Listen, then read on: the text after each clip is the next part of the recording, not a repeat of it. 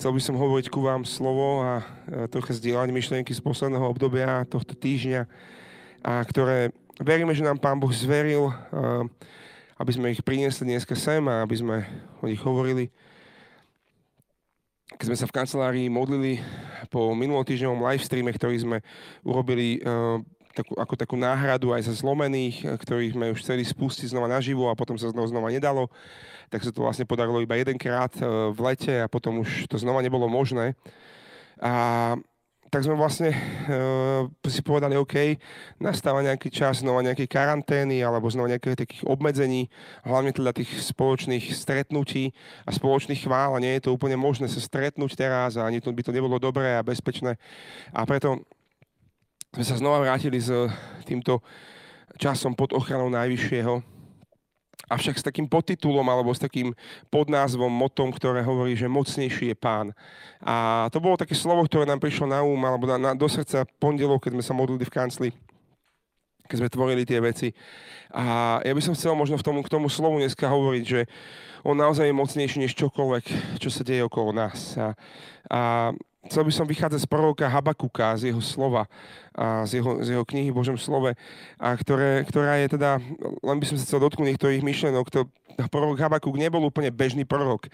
A proroci boli, boli ľudia, ktorí v Božom slove hovorili ľuďom ako keby uh, zvestovanie, zvestovanie veci od Boha namiesto Boha a, alebo na jeho mieste, proste on, on skrze nich hovoril ľuďom. A, ale Habakuk bol tak trocha obrátený prorok a častokrát proste bol v situácii, kedy on hovoril k Bohu uh, namiesto ľudí.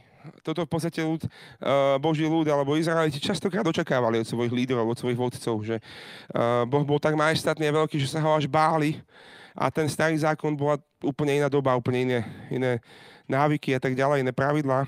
A tak proste prorok Habakuk bol človek, eh, ktorý hovoril k Bohu namiesto ľudí a, a žil v takom zaujímavom čase, nejakých 600 rokov pred narodením Krista a jeho národ zažíval eh, také ochudobnenie, zažíval nespravodlivosť, zažíval korupciu, zažíval násilie, zažíval obrovské množstvo vecí, ktoré trápili celý národ a ktoré zasahovali veľmi bytosne ľudí, ktorých sa eh, to v celom národe týkalo. Možno niečo podobné ako, ako v úplne takom prenesenom slova zmysle zažívame dneska my. A ľudia boli zmetení v tej dobe. Boli sklamaní, boli nahnevaní, boli, uh, možno nevedeli, čo majú, čomu majú, majú veriť a tak ďalej. Boli ustráchaní. Uh, pod nohami sa im prepadala taká istota a pôda a, a Habakuk ako prorok tohto ľudu uh, bol zmetený.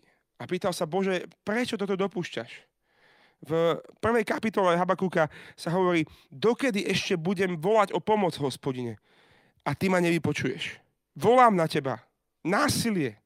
Ale nepomáhaš. Prečo mi dávaš vidieť krivdu? Aj sám sa pozeráš na trápenie.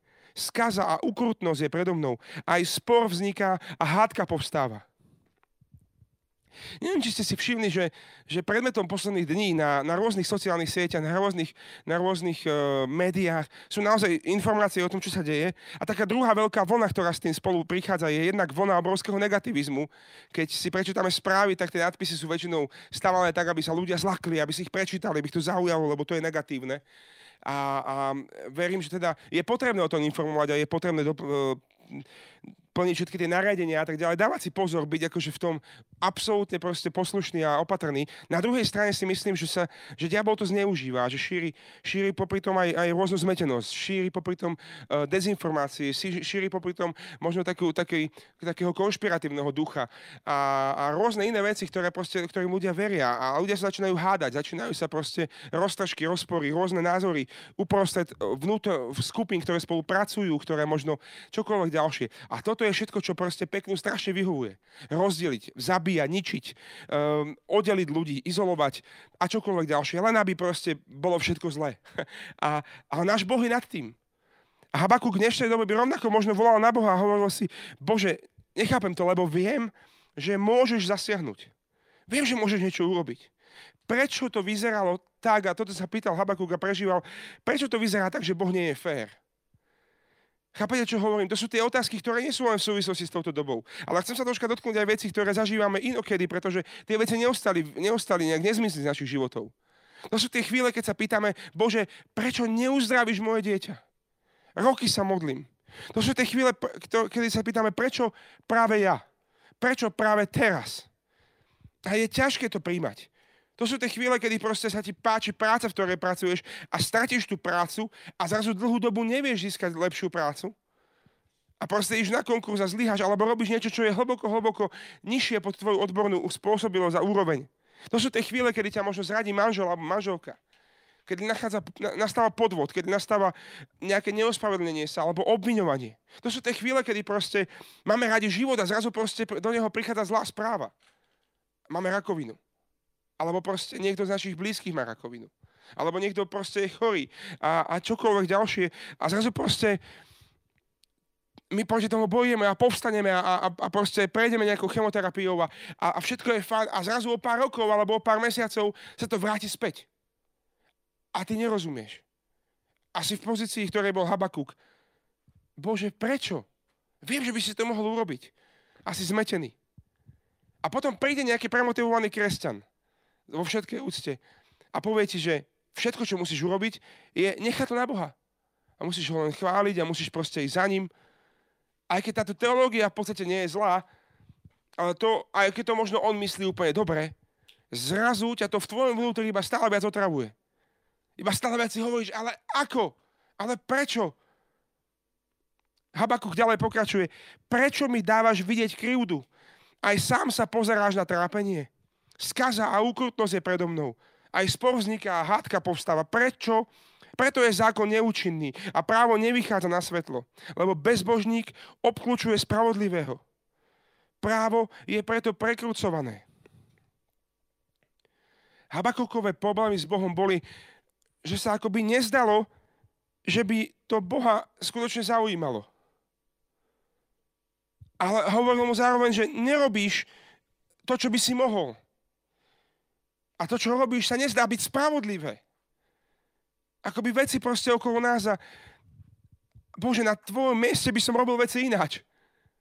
Poznáte tú situáciu, možno ste sa niekedy ocitli v tom, že ste, sa, že ste rozmýšľali, jedna slovenská kapela má takú pieseň, že keby som ja stvoril svet, ináč by sa krútil. A, a je to také zaujímavé, že myslím si, že každý z nás sa možno ocitne na tom mieste niekedy, že keby ja som bol Bohom, ináč by som urobil tie veci. Ale to naše, naše pozeranie je proste veľmi vymedzené. Ale ja ti chcem povedať dneska, že uh, v úvode tohto celého slova, že je to úplne OK sa pýtať Boha. Je úplne OK na ňo volať. Ježiš sám sa pýtal otca, prečo? A hovoril a volal, pane, zober do mňa tento kalich. Ale nie moja, ale tvoja vola nech sa stane. Viete, veľakrát v našom živote je to naozaj taký príbeh, ktorý na začiatku tej cesty, možno takej živej viery, je, je, všetko, je všetko fajn a my tak stúpame na nejaký vrchol kopca. A keď sme na vrchol toho kopca, tak si užívame všetky tie veci, ktoré tu sú. Ale stane sa veľmi veľakrát, že život a okolnosti spôsobia to, že z tohto kopca spadneme do údolí spadneme dole, zrazu prídu problémy, zrazu veci sa vrátime ku starým hriechom, zrazu pomenie takéto mladické načenie v mnohých veciach alebo čokoľvek iné, zrazu proste príde údolie. V živote každého jedného z nás príde údolie. Jeden čas proste príde údolie. A tak ako to čítame v Žalme 123, hoď by som išiel temným údolím, nebudem sa báť zlého, veď ty si so mnou. Tvoje prúd a tvoja palica, tie sú mi útechou. A tak tá vytrvalosť kráčania týmto údolím je to, čo nás robí silnejšími. Úprimný veriaci môže zápasiť s s čestnými alebo s úprimnými otázkami, ktoré Bohu dáva. A zároveň mať skutočnú vieru v to, že Boh je dobrý. To je niečo, čo je možno paradoxom našej viery, čo sa nachádza v nás. To, že dnes naša viera je na najvyššom bode, ako bol ten kopec. Uh, a potom to príde do údolí, má ale aj pokračovanie. To, že potom ďalej sa stávame to, že, že, že vystúpime možno do ďalšieho kopca a sme ešte vyššie ako predtým, sa deje preto, že tieto údolia v našom živote boli. Keby neboli údolia, nestávame sa silnejšími. Boh rozumie tvoje bolesti. Dokonca víta tvoje otázky. A to, čo sa môžeme naučiť z prvej kapitoly Habakuka, je, že je lepšie, keď na neho kričíme, ako by sme od neho mali odísť. Pretože mnohým kresťanom sa stáva, že sa nechajú oklamať. Že vo chvíli, keď veci nie dobre, vo chvíli, keď sa zdá, že Boh je vzdialený, keď sa zdá v našej logike, že Boh nerobí veci tak, ako by sme chceli my, alebo tak, ako by sa možno zdalo, že je to spravodlivé. Vo chvíli, keď sa zdá, že svet okolo nás v svojich správach a správaniach a v tom, kto má nejaký vplyv a moc a ďalšie veci zrazu je postavený hore nohami, mnohí ľudia odchádzajú od Boha a hovoria, ty nie si tak dobrý, ako som tomu uveril, toto asi nefunguje a tak ďalej. A preto hovorím, radšej na ňo kričme, ako by sme mali od neho odísť. Radšej volajme, pýtajme sa, páne, prečo? Toto je to, čo robil Habakuk v prvej kapitole. A stále sme len v prvej kapitole tohto príbehu. Bože, kde si? Je to proces, kedy sme tak trocha zaskočení.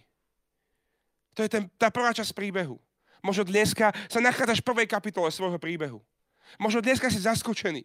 Možno dneska si prekvapený a hovoríš si, páne, kde sú všetky tie prísľúbenia, kde sú všetky tie dobré veci? Ale je to len prvá kapitola tohto príbehu. Keď si v prvej kapitole, naša úloha je veci ktoré sú okolo nás prijať, ale zároveň s nimi začať zápasiť a pýtať si odpovede. Kapitola 2. Proroka Habakuka, táto kniha má len 3 kapitoly. Kapitola 2 je celá o čakaní. Už vieme, čo sa deje. A sme v očakávaní. Čakáme naplnenie, naplnenie prísľúbenia. Našou úlohou je, aby sme od Boha neodišli počas prvej kapitoly. A aby sme s ním neskoncovali počas tohto čakania. Sú, sú možno veci, ktoré potrebujeme urobiť, keď to bolí. Ako prorok Habakuk v druhej kapitole, prvom verši hovorí, zaujmem svoje stanovište, postavím sa na stráž a budem hliadkovať, aby som videl, čo mi povie a ako mi odpovie na moje výčitky. Ako mi Boh odpovie. Postavím sa na svoje stanovište a budem hliadkovať, budem bdieť, aby som počul a aby som videl, čo mi Boh ukáže. Viete, v situáciách, keď sú veci náročné v našom živote, tak veľmi veľakrát prichádzame za Bohom s tým, že mu chceme niečo povedať. Chceme mu povedať presne to, čo sme zažili v tej prvej kapitole. Prečo sme zmetení a čo, ako by sme chceli, aby veci boli. Ale to, čo potrebujeme urobiť na úvod tej druhej kapitoly toho očakávania je chvíľu začať znova počúvať. Nie je to ľahké, keď to boli. Pretože radšej Bohu hovoríme, čo chceme, aby urobil. Ale začneme znova počúvať ako veci Boh myslí. Vždy, keď sme prechádzali v živote aj my, či už doma, alebo v tom, čo, čo slúžime ťažkým obdobím, tak to najlepšie riešenie, ktoré sme mohli urobiť, bolo znova sa zamerať na Boha a znova ho počuť. Znova si žiadať to vysvetlenie a očakávať. A keď sme ho počuli, tak to, čo je možno prakticky veľmi dôležité, je, aby si si zapísal, čo Boh hovorí. Aby možno dneska v, tejto, v tomto slove, ak tebe Boh hovorí, v týchto chválach, ak tebe Boh hovorí, zober papier a pero a napíš si, čo ti Boh hovorí dnes. Vieš prečo? Pretože keď tento live stream skončí, to prvé, čo sa peklo bude snažiť, urobiť, to prvé, čo sa bude snažiť temnota spôsobiť je, aby, si, aby ti to ukradli, aby si zabudol, aby si to prekrútil, aby si sa v zápäti s niekým pohádal, aby si v zápäti vybuchol, aby si možno začal byť nervózny, aby sa stratila tá viera. Zapíši, čo ti Boh hovorí, aby si sa k tomu mohol vrátiť. Uprostred čakania a údolia, v ktorom sa nachádzaš. Nech to čokoľvek je v tvojom živote dnes. A nehovoríme len o korone, hovoríme o veciach, ktoré nezmizli napriek tomu, že tu je korona. Zapisuj čo ti Boh povie, aby ti to nikto nemohol ukradnúť. A tretia vec, čakaj. Počúvaj, zapisuj a čakaj. Je to náročné, ale čakaj. Habakuk 2.3. Videnie totiž už speje k naplneniu neodvratne a neomilne sa schyluje ku koncu. Keby sa oddialilo, vyčkávaj naň, lebo sa určite splní a nebude meškať. Všetko má svoj čas. Ak to nie je Boží čas, nemôžeš to nejakým spôsobom násilne dosiahnuť. Ale ak to je Boží čas, nemôžeš to zastaviť. Náš Boh je pripravený a má svoj čas. A všetko slúži na, kon, na konci na dobre tým, ktorí milujú Boha. Ak ešte veci nie sú dobré, ak ešte v nich nevidíš riešenia, ak ešte v nich nevidíš naplnenie prísľubení, ešte nie je koniec. Očakávaj. Neodiť od Boha, keď tomu nerozumieš. Nevykašli sa na ňo vo chvíli, kedy máš očakávať, kedy máš možno byť testovaná tvoja viera, kedy si v údolí a to, ako vysoko vystúpiš, sa rozhoduje v tých chvíľach, keď kráčaš v týchto ťažkých situáciách. A tak prichádza kapitola 3. A ešte na konci druhej kapitoly uh, sa tak ako keby otvára táto tretia kapitola, kde sa hovorí, že Boh je vo svojom svetom chráme. Zmlkni pred ním celá zem. A potom kapitola 3 začína takým špeciálnym pomenovaním, ktoré je modlitbou proroka Habakuka. A to slovo, ktoré sa tam nachádza ako taká, také popísanie tejto modlitby v origináli je slovo, ktoré sa dá prepísať ako nejaký šigionót. Ja nie som úplne odborný v tomto celom, ale našiel som k tomuto takéto, takéto uh, vysvetlenie alebo takéto výklad, že to pôvodné slovo alebo to originál slovo, ktoré tam bolo napísané, znamená alebo má v sebe význam, ktorý hovorí, o, že je to usmernenie ako spievať žalm alebo pieseň. A v, tom, v tomto význame toho slova sa, sa nachádzajú takéto veci, že je to vášnivá bujarosť a silné emócie, je to divoký vášnivý spev s rýchlymi zmenami rytmu a vysoko temperamentná chvála so silným nadšením. Je to ako chvála s veľkým množstvom výkričníkov. A tak zrazu proste prichádza keby zmena okolnosti a hovorí, že uprostred údolia, uprostred chvíľu, kedy nerozumieš, Stojíme v bázni pred Bohom, zmlkni pred ním celá zem. A začíname ho vášnivo uctievať. Celé svoje telo, ducha a dušu priniesť do chvály pred tým, ako Boh koná v danej veci. Je to chvála uh, nie preto, čo Boh urobil, ale preto, kto Boh je. Habakuk 3.2 hovorí, hospodin, počul som chýr o tebe a žasol som nad tvojim dielom. Zachovaj ho v najbližších rokoch. V tento čas ho ohlasuj a v nepokoji pamätaj na zlutovanie. Je jedna pieseň, ktorá sa, sa v tomto celom veľmi dotkla a sa mi tam veľmi hodí. A v tej piesni sa spíše e, v preklade v angličtine, že videl som ťa, ako hýbeš vrchmi a verím, že to urobíš znova. Urobil si cestu tam, kde nebola a ja verím, že to znova urobíš. Keď si v údolí, pripomínaj si tú dobrotu Boha. Pamätám si, ako si nás oslobodil. Pamätám si, ako si to urobil. A tak Habakuk 3. kapitola znova o tom hovorí a spomína na, na, na diela, ktoré Boh urobil. Spomeň si na veci, ktoré Boh urobil v tvojom živote, aby tvoja viera v údolí vzrástla. Už si to urobil a môžeš to urobiť znova. Chop sa situácie, príjmi ju a konaj v nej. Pozrieť sa do, do zlej situácie do očí a vyznať, že môj Boh je mocnejší. Mocnejší je Pán, než čokoľvek okolo nás. Ne, to neznamená umenšovať situáciu, v ktorej sa nachádza. To neznamená vymýšľať si, vymýšľať si nejaké teórie, ktoré ju popierajú, ktoré ju uh, možno zahalujú nejakým rúškom konšpirácie a tak ďalej. Nie, to znamená pozrieť sa do očí situácií, ktorá tu je, tým faktom, ktoré sú proste dané. Áno, moja blízka osoba v mojej rodine je chorá a je to fakt. A musíme s tým niečo robiť na, na takej bežnej ľudskej rovine a, a medicínskej rovine a tak ďalej. Ale popri tom sa budeme tejto chorobe pozerať do očí a hovoriť, môj Boh je mocnejší ako ty. Áno, prišiel som o prácu, ktorú som tak miloval. A je problém momentálne prežiť. Áno, musím niečo robiť preto, aby som uživil svoju rodinu. Áno, musím zachovať v tom celom múdrosť, ale pozriem sa tomu celému do očí. Nebudem si vymýšľať, že to nie je, nebudem, si, nebudem to ignorovať. Ale to, čo poviem, je, že môj Boh je mocnejší ako situácia, v ktorej sa nachádza. Chvál ho ešte predtým, ako uvidíš riešenie. Budem sa radovať v pánovi. A Habakuk ďalej hovorí, keď o tom počúvam, čo Boh urobil, celý sa trasiem a ja chcem, ako by mi do kosti vstúpil rozvrat. Aj koloná sa mi podlamujú. Pokojne očakávam deň súženia, ktorý zastihne ľud aj to, čo na nás útočí. A pokračuje v tom fenomenálnom, uh, v tej fenomenálnej časti v Božom slove, lebo aj keby nekvitol fík a vinič by nezarodil, hoci by oliva vyschla a na poliach by sa nič neurodilo, aj keby z košiara zmizlo stádo a v maštali by nebol dobytok, ja sa budem radovať hospodinovi a jasať v Bohu moje spásy. Pán hospodin je mojou silou dal mi nohy lane a vyvádza ma na moje výšiny. Chvál ho. Nikdy nebudeme mať vieru 3. kapitoly, ak nebudeme mať otázky 1. kapitoly. A ak nebudeme mať očakávanie 2. kapitoly.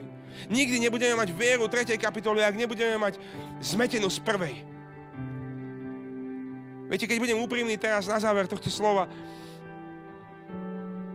Myslím si, že mnohí z vás si možno dneska hovoria to, čo som si hovoril aj ja párkrát vo, vo svojich životných situáciách, ktoré boli ťažké. A povedal som si, áno, pieseň, videl som, že vy hýbeš vrchmi a verím, že to uvidíš znova. Nie je pre mňa, pretože niektoré vrchy sú tam už 30 rokov a stále sa nepohli.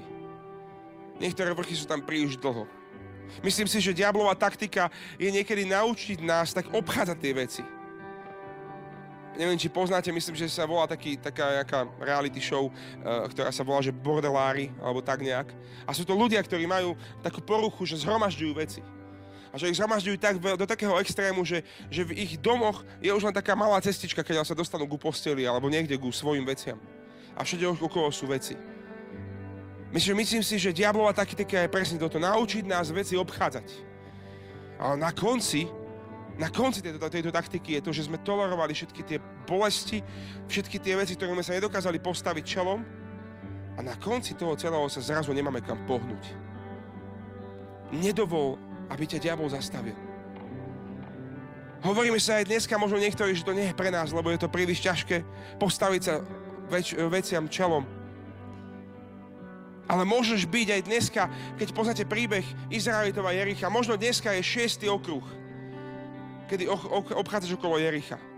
A ten nasledujúci okruh môže byť ten, kedy spadnú múry. A ty to vzdáš dnes. Poďme ďalej. Boh chce vidieť, ako pôjdeš ďalej, ako dneska povstaneš a pôjdeš ďalej. Viete, Izraeliti chodili, chodili v kruhu 40 rokov po púšti pod vedením Mojžiša a točili sa a proste nevedeli na zaslúbené zem. Potom to prišlo. Prišli ku Jerichu a niekto im povedal, wow, pod vedením Jozuho vstúpme do zaslúbenej zeme. A viete, aká bola jedna z prvých inštrukcií, ktorú Jozue dal? Povedal, že budeme chodiť okolo tohto mesta. Dookola. To, čo sme robili posledných 40 rokov, budeme robiť znova. A keď to počujeme v našom srdci, a keď ti Boh to dopovie, teraz si povieš, pane, prečo? 40, 40 rokov som tápal na púšti a teraz mám chodiť okolo nejakých múrov? Koľko? A všimnite si, že Jozue nepovedal ako dlho. Jozue nepovedal ľuďom ako dlho. Povedal, budeme chodiť dokola. A možno niektorí proste nevedeli, ako, to, ako dlho to bude. Keby nám Boh povedal, ako dlho to bude, tak si všetci povieme, OK, to vydržím, nastavíme sa, ale my nevieme, ako dlho. Ale možno dneska je to šiestý okruh. Viete prečo? Lebo Boh nechce, aby sme sa spoliehali na vlastný um. On chce vedieť, či budeš ochotný ísť ďalšie kolo.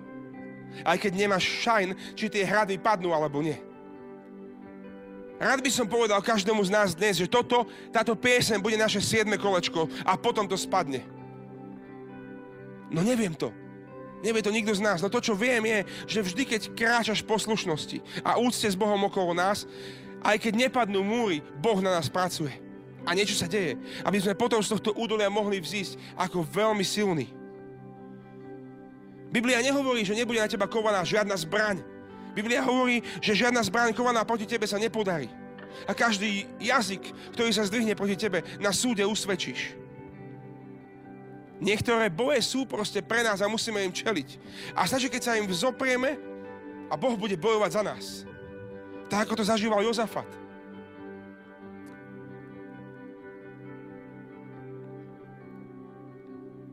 A možno len posledná myšlienka na záver toho celého je, potrebujeme sa postaviť svojim nepriateľom a chváliť ho uprostred boja. On nám prestiera stôl pred očami našich nepriateľov. Tam ho máme uctievať. A tým, že ho chválime uprostred všetkého toho, čo na nás nejakým spôsobom diabol hodil, zrazu peklo je v panike lebo sa otáča hra. Zrazu to, čo bolo poslané, poslané na to, aby nás to ubilo, sa stáva našou príležitosťou pre vzraz našej viery. Pre vzraz našho uctievania. Ako Dávid. Nič nemal. Keď bojoval proti Goliášovi. Kto je a čo je tvoj Goliáš dnes? To, čo Dávid mal, bol jeden kameň. To, čo máme my dnes na tomto mieste, je naše uctievanie, naše volanie. Máme chválu? Máme, máme modlitbu? Máme to, čo môžeme hodiť jedenkrát? Dajme to Bohu. Tvoja chvála a tvoja modlitba môže zatlačiť temnotu, môže utešiť žalobcu bratov, môže urobiť cestu na pustatine, môže dať vytriesknúť vodu zo skaly, môže priniesť radosť do depresie. Máme možnosť dať Bohu to, čo máme. A keď Dávid hodil kameň, Goliáš padol. Až potom, keď padol Goliáš, si Dávid zobral Goliášov meč. A to je tá, tá krivka, ktorá ide dopredu. Viete prečo? Lebo útoky, ktoré prichádzajú dnes, ti dajú do rúk zbraň, ktorú budeš potrebovať zajtra. A tak aj keby nekvitol fig, aj keby figovník nevypúčal a vinič by nezarodil. Hoci by oliva vyschla a na poliach sa nič neurodilo. Aj keby z košiara zmizlo stádo a v maštali by nebol dobytok, ja sa budem radovať hospodinovi a jasať v Bohu moje spásy. Pán hospodin je mojou silou. Dal mi nohy lane a vyvádza ma na výšiny. Z údolí na moje výšiny. Budem ho chváliť aj v tejto chvíli. Tak poďme spolu teraz ešte pred jeho tvár. Poďme mu ešte, ešte vyspievať dve piesne, poďme mu vyznať, že my nie sme otrokmi strachu, že my nie sme otrokmi bolesti a, a súžení a, a veci, ktoré sú okolo nás, každej tej bolestivej situácie. Ale že On je ten, ktorý rozdelí more, aby sme mohli smelo kráčať stredom mora, po suchu. Že On je ten, ktorý bojuje za nás, keď sa vzoprieme obrom, keď sa vzoprieme Goliášom, že on, on je ten, ktorý bojuje za nás. Poďme veriť aj v neriešiteľných situáciách a poďme kričať na Boha, Páne, chceme ťa chváliť napriek tomu, že nevieme, akú taktiku si zvolil, ale veríme Ti. Veríme Ti. Nech sa čokoľvek trase dneska v tvojom živote, verím, že Boh túži prísť do našich domov v tejto chvíli. A že túži zasiahnuť do našich srdc. Tam, kde sme veci nechali bokom a, a iba sme ich obchádzali. Príď, Duchu Boží. Príď s uzdravením.